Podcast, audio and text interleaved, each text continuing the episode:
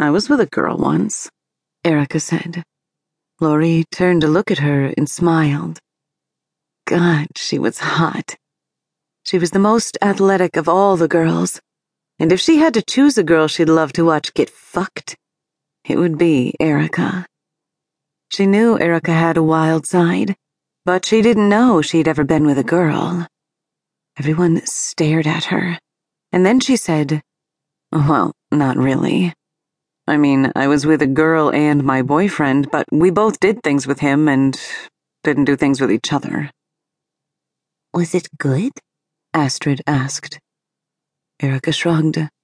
"Why didn't you do anything with the other girl?" Lori asked. "Astrid didn't want to," Erica said with a shrug. "Jesus, Erica," Astrid said. "You said there was a secret." "No, I didn't," Erica said. "I told you if we ever did lesbian stuff, I'd keep it a secret. I couldn't even get you to open your mouth when I kissed you."